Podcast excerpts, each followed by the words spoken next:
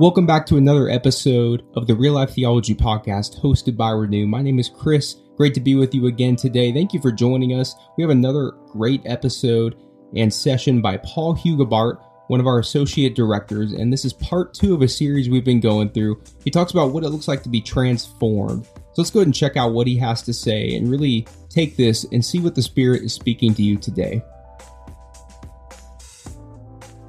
Man, it's good to see you all this morning as we move into part two of this series that we are calling Clay, asking this question What is shaping you?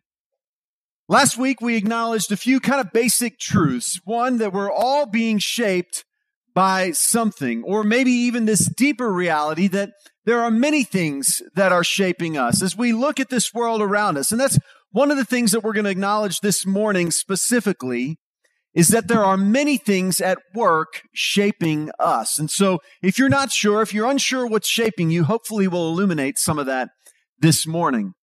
We said last week this, that life is a constant process of being formed by experiences, relationships, the content we consume, etc. And we put etc. in there because there are so many things, again, at work shaping you and shaping me. Sometimes we realize when we're being shaped. Sometimes we enter into experiences hoping that they will shape us. And sometimes we're not aware of what is at work, even shaping us. But you and I are all being shaped. Many things are working to shape us and form us. Last week, as we talked about this, we had Carol Hale who came on stage, and it's so great to be at a place where we have resident artists and others with many gifts and talents that can help illustrate things for us. And Carol sat here yet last week at this pottery wheel, shaping this pot right here, in fact. As we were listening, we got to watch what it looked like to see a pot shaped. And many times in scripture, we are compared to clay. You and I are earthen vessels, or, or maybe even God says that we're formed out of dust and a little bit of water to that dust and it becomes clay. And pretty soon we can see how something, maybe even our lives, can take shape. And so we're acknowledging that this month. That you and I, God says, are like clay, being formed, being shaped, being molded. And our goal as followers of Jesus is that nothing would shape us more than God Himself. So, it's been already mentioned this month, we are work, walking through our, our period of prayer and fasting to kick off the year 2023. And we're doing so with uh, 21 days of fasting and prayer. And hopefully, you've had the chance to join that experience. It's not too late to jump in. We're on day nine. You can jump in at day nine. You can start from the beginning and say, look, I didn't, I didn't jump in when everybody else did, but I will jump in and get this journey going. You can find the prayer guide on our app, on the website, many other places it's available. But we're looking to join this journey so that we are shaped. And I asked a few questions in an email I sent out this week, and hopefully you received that. If you haven't, it's on our newsletter this week, and you can take a look at that and try to answer a few of those questions. Actually, they're questions that you would ask of someone else that you know is walking this journey because we're often shaped as we kind of bump into each other and maybe share a similar experience and then debrief that experience. So it's good for us to ask questions of each other like, how has God been speaking to you this week? Is there anything that God has been calling you to do? And then maybe the third and most important of those questions, how can I help you? How can I walk with you alongside you in this journey? We also gave out, it was pretty cool. We actually ran out. We'd ordered 300 of these little lumps of clay and we ran out of these last week because so many of you said, yes, I want to participate in this in some way. We gave out these little lumps of clay so that we could have you ask this question and then maybe transform that lump of clay into something that represented either something that's been shaping you that you know you need to let go of or something that represents what you hope God will shape you into in the year ahead as you surrender to Him. And I just gave you my little example in that my crown of thorns. Jesus was King of all kings, but gave that up for us. And I want to be like him. And so again, we're asking this question this month. What is shaping you? Before we dive into the second part of this message together, let's, let's pray and offer this time to God. Father, we just, uh, we just ask this morning that you would be present, that you, through your words, would again work to shape us, to mold us, to guide us. God, I pray, knowing that many things are shaping us, influencing us, leaving an imprint upon us. And I pray that even this morning, in this short time that we spend together, God, your imprint might be pressed more deeply upon us. Especially as we read these words of Scripture, God, we pray that you would be at work on our hearts. That again, God, you would take us and mold us so that in the end we would look more like Jesus. This is what we ask and pray. And amen. Well, if you've got your Bibles, I want to invite you to open up this morning to Matthew chapter 7. We'll be reading from verses 24 through 29. Before we do that, I want to give you just a little bit of context. In Matthew chapters 5 through 7, Jesus preaches what's often referred to as the Sermon on the Mount. He, tell us, he tells us what a, what a blessed life looks like. And it's not always the kind of life that we would imagine when we think about what the good life or the blessed life looks like. Jesus teaches his disciples things like how to pray. He tells them what really matters most in life. He tells them what kind of heart they ought to have, what kind of mindset they ought to have as they live life. And at the end of all of this conversation, Jesus says these words after he's been preaching to this crowd, his disciples, after he's been sharing them, sharing with them a vision for what his people will look like, should look like. He says these words. He says, therefore, Everyone who hears these words, what I've just been speaking, all of what I've said, everyone who hears these words of mine and puts them into practice, in other words, if you've heard what I've said and it's made an impact upon you, if it's left an imprint upon you, if my words are working to change and transform you, Everyone who hears these words of mine and puts them into practice. Well, that person, Jesus says, is like a wise man who built his house upon the rock.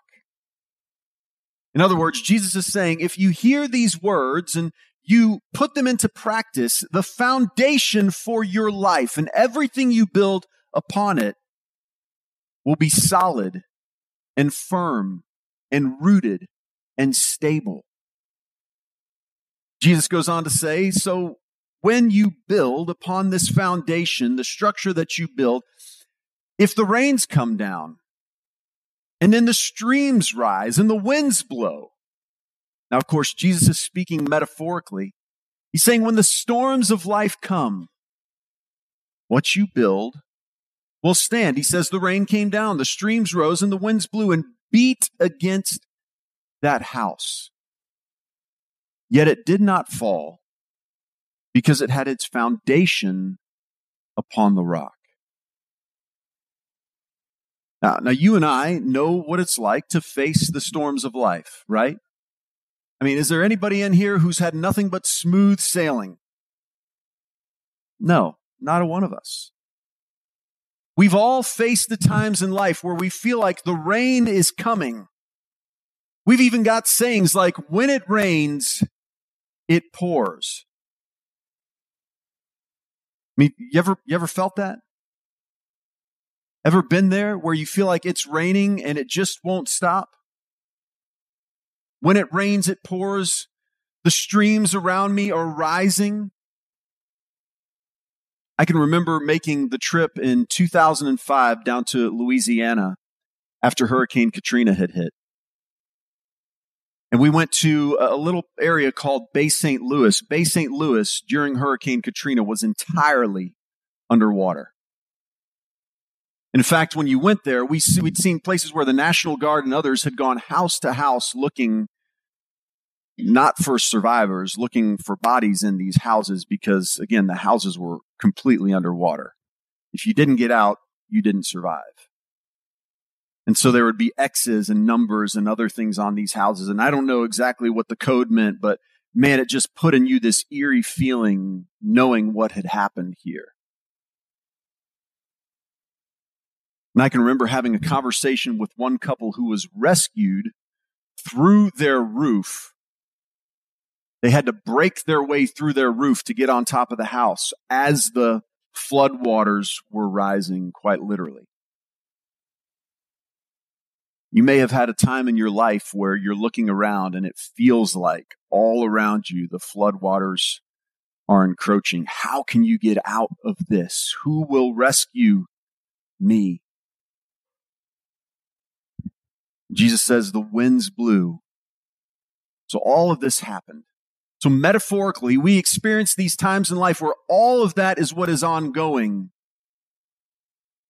But even in situations and circumstances like that, Jesus says, what you build, if you build upon the right foundation and then the structure that is built upon that foundation, if we build our lives upon his words, upon the example of his life, upon the firm foundation that is God himself, whatever you face in life, it will stand.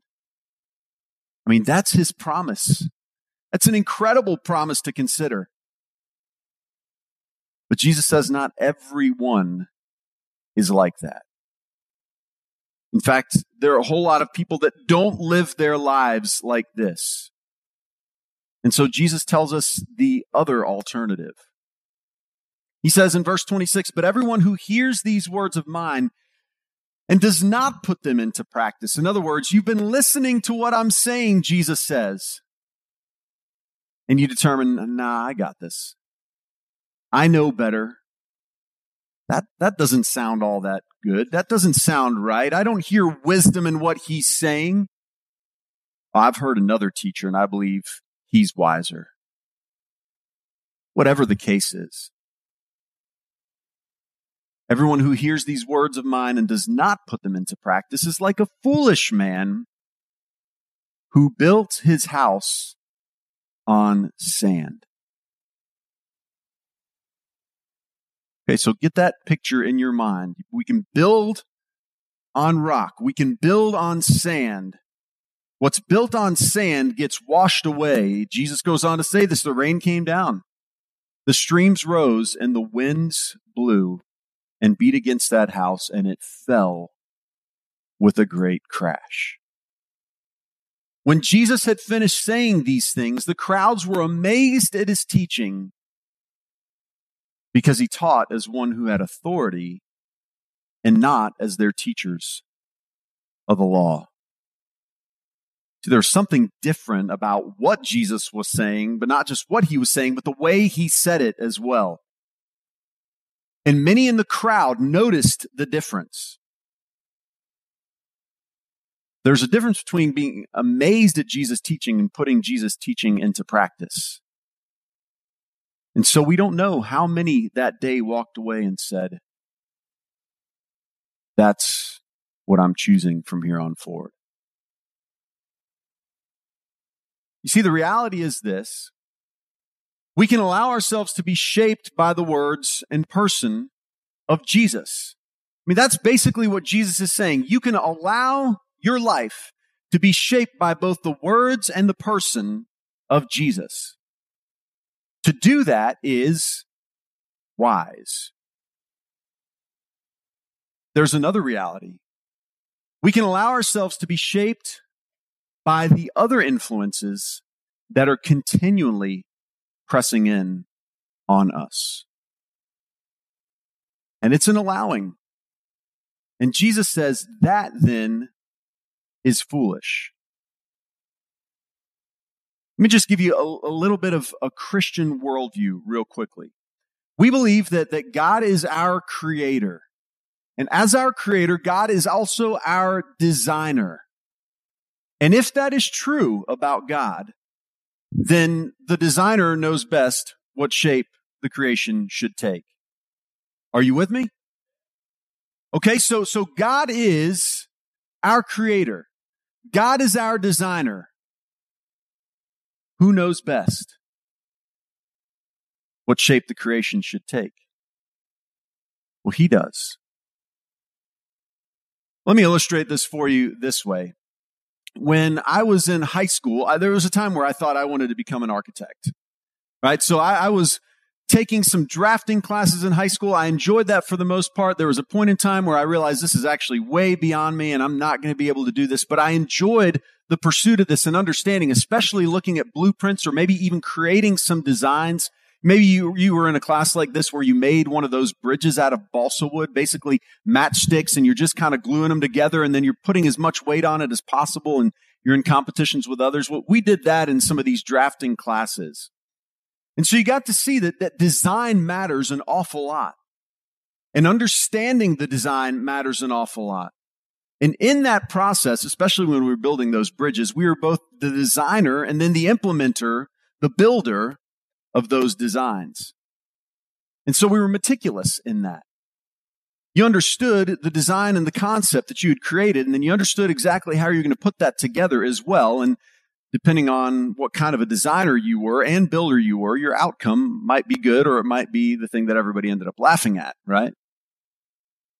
But, but in most cases, when we have these architectural schemes drawn, the designer and the builder are actually not the same person. The builder looks at the plans of the designer, the architect, and then implements that. And in many ways, that's true about us in life. And a lot of these designs are incredibly complex, but the blueprint indicates what the outcome ought to be. The blueprint is a schema that points to what the real thing should look like. Here's what I want to tell you. As it relates to the building of your house, your life, foundation that goes with it. As we look at this world around us, there are many different blueprints that you can choose from. Many different things. As we've acknowledged, there are many things at work shaping us. There are many different things you could choose to be in, many different worldviews you could accept and say, that's what life should be like. Let me share with you something that I think is actually kind of scary. The more time I spend looking at this, the more I realize that there are many things at work shaping me, the more I actually have come to learn that I don't always know what is at work shaping me. I'm often oblivious when I'm being shaped. There are many times I'm ignorant to the influence that something has upon me until I start to perfect, you know, purposely examine what it is. I don't see the blueprint that is leaving its mark on me at times. So, when acknowledge first this slightly scary thing, we don't always know what is shaping us.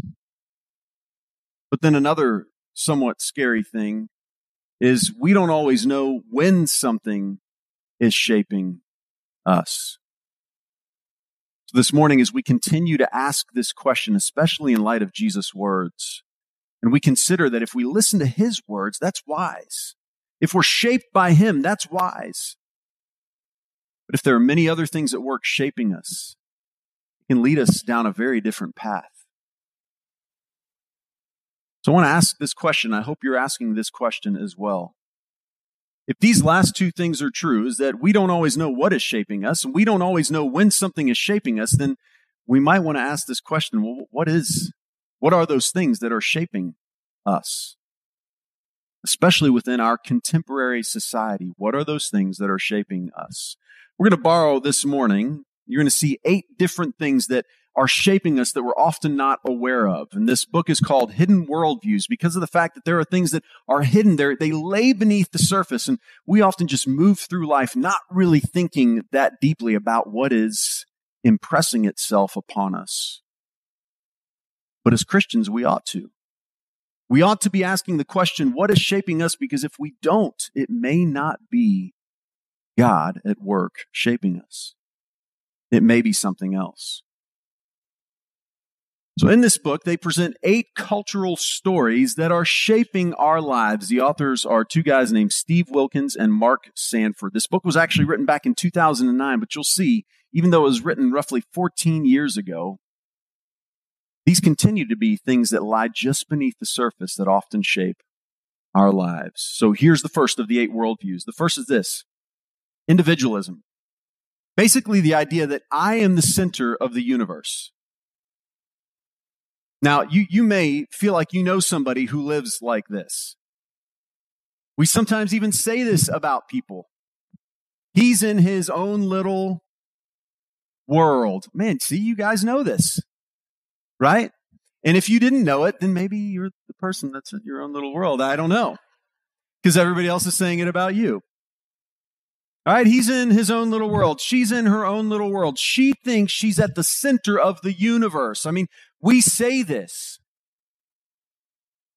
but sometimes it's true about us. Sometimes we operate upon the belief that nothing matters more in life than me. You've got to look out for number one. Yeah, you got it. right. We know this. We're familiar with this. I mean, sometimes we feel like we've got to look out for number one because if we don't look out for number one, who's going to look out for number one? Nobody's looking out for you except for you. So you better do it. Look out for yourself. And in the end, what matters most is what you want for yourself. You get to dictate what life looks like for you because you're at the center of your universe. The next one is this consumerism. The belief that what you are is based upon what you own. That what you have defines you. I mean, sometimes it can be the house we own. Sometimes it can be the car we have. I mean, I'm a, I'm a truck guy, right? So what I have defines me. Well, what does a truck guy look like? Well, you may have in your mind what a truck guy looks like, and I drive a hybrid. Well, you may have in your mind what a hybrid. I've driven both a hybrid and a truck, by the way.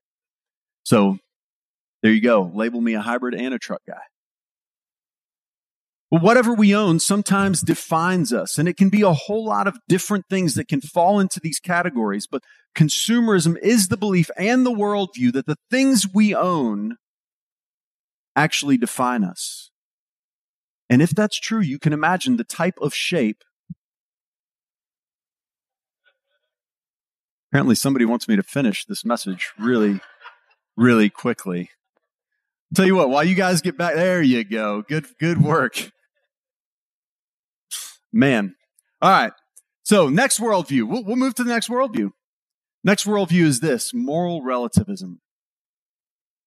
The idea that there is no absolute truth. So my truth is as valid as your truth. Now, this is a big one in our, in our contemporary culture right now. In fact, we hear people saying we spent a good portion last year during the month of January talking about this idea that you just go live your own truth. You can make your own purpose and meaning in life. You can define that to be whatever you want. And here's the kicker with that Whatever you choose is just as valid as whatever anyone else chooses. And that's a big one we're living through today. And if that is what you believe, you can end up any number of places. But the belief is this that there is no capital T truth. Therefore, you can make up whatever you want to do, and you can say, This is the meaning and purpose of my life. And don't you judge what I'm doing. And I won't judge what you're doing. Next one is this scientific naturalism. Only matter matters. In the end, basically, this idea that, that we, you and I, we don't have a creator. Mean, we all came from basically a pile of nothing The trouble with that is at some point in time, it leads you to this place, what some have determined is, uh, you know, what some have labeled existential nihilism. If we came from nothing, then in the end, you and I are actually nothing, and there is nothing to aim at and no real purpose in life. And so, if only matter matters, then in the end, if you pursue this to its logical conclusion, then nothing matters. Then there's this next worldview that shapes some of us the New Age, where we're asking really this question are we gods or are we gods? Are we gods? Are you and I all going to rise to this certain plane? If we just free ourselves and enlighten ourselves, can we be deity ourselves or, or were we created by a deity? Or this one that we are seeing more and more of here lately. This idea of postmodern tribalism. My tribe, my worldview. This idea that often the things that are somewhat immutable about us put us into categories, and whatever category you happen to fall into male, female, white, black, Asian, Latino whatever that happens to be, whatever your tribe is, that defines you. And it leads to this idea that we often feel like we see around us that, that people act as though they are a monolithic block. Right? Everybody who's a man is supposed to just think the same. All men think the same. All women think the same. All white people think the same. All Asian people think the same. All black people think the same. And that's just not true about us. But this is more and more, these are more and more the boxes we're being pushed into depending upon whether or not we buy into this idea of postmodern tribalism. And then the last one salvation by therapy. Uh, th- this is an interesting one for me because I am a therapist. But I also see the downfall and the pitfall of believing that somehow we can be saved if we just get the right guidance, if we just get to spill our guts to the right person enough over and over again, if we unpack the past, if we understand everything that's happened to us, we can then shape everything that will happen to us going forward. This is also a very popular worldview right now. And again, what's scary about all of these worldviews is that we don't often know what is shaping us. And we don't often know when we're being shaped. But many things, church, are at work shaping you and me. These worldviews that lie just beneath the surface of our lived experience are shaping us.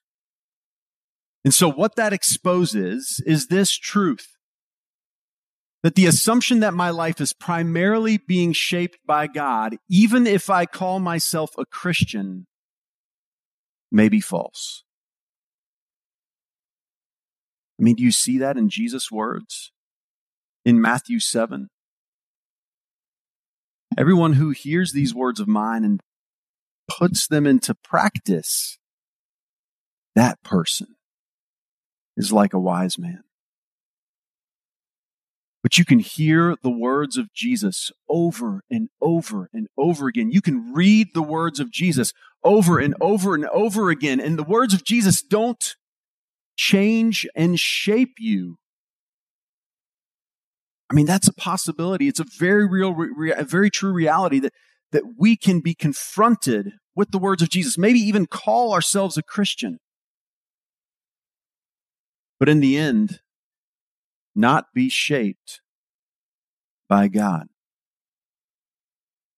We can grab a hold of this blueprint or that blueprint or, or that blueprint, or maybe not even know that we're allowing ourselves to be influenced by a blueprint that is not the blueprint of God. But, but there is good news even though there are some frightening things and there are some hidden things and things that maybe we don't always acknowledge are there,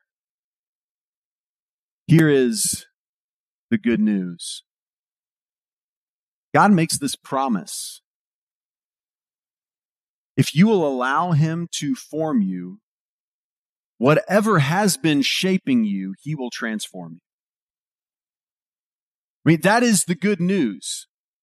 When I look at some of those worldviews, I realize that some of those worldviews have, have left an imprint upon me because sometimes I do think about myself as I'm formed by the things I own. I'm, I'm a truck guy. Sometimes I can settle into that hyper individualistic mind frame, mindset that really does shape our Western worldview in so many ways. Sometimes I can think that I'm at the center of my own universe. Sometimes I think if I had just, if I just have somebody to spill all my stuff to, I'll be able to find freedom from those things. And even for me,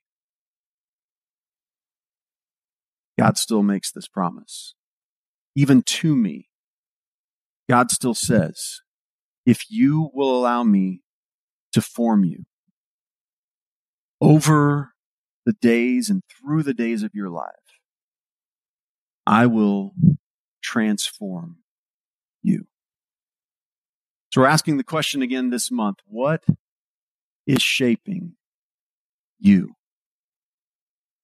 This morning, you may be sitting where you are feeling like, look, I, I, know I've allowed so many things to shape me that aren't God, that aren't of God. And I, I need to get back to that place. I need to get to that place for the first time where I say, God, I want you to shape me more than anything else.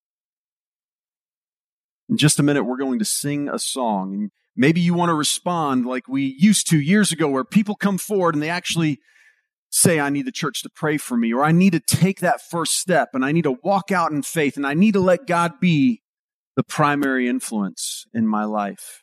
And if you want to respond that way, you can. If you just want to turn to your neighbor, maybe the person you came with, and you just want to make a confession to them, I've been allowing other things to shape me, but I need God to shape me more than anything. If you want to talk to someone about taking the next step, maybe taking the first step in your relationship with God, I want to challenge you don't leave here this morning without having had that conversation. Because the God who made you, who designed you, promises if you will let him form you, he will transform you. If you're unfamiliar with who renew.org is, I want to just take one second and tell you a little bit about who we are and what we're all about. We care a ton about the theology behind Jesus style disciple making and really creating that firm foundation for churches and organizations to build upon. We invite you to check us out at renew.org where we have free resources ebooks, podcasts, and also we have a national conference that we have every year. And we're gathering in Indianapolis this year on April 25th and 26th. We just invite you to grab some tickets, check us out online, and see what we're all about.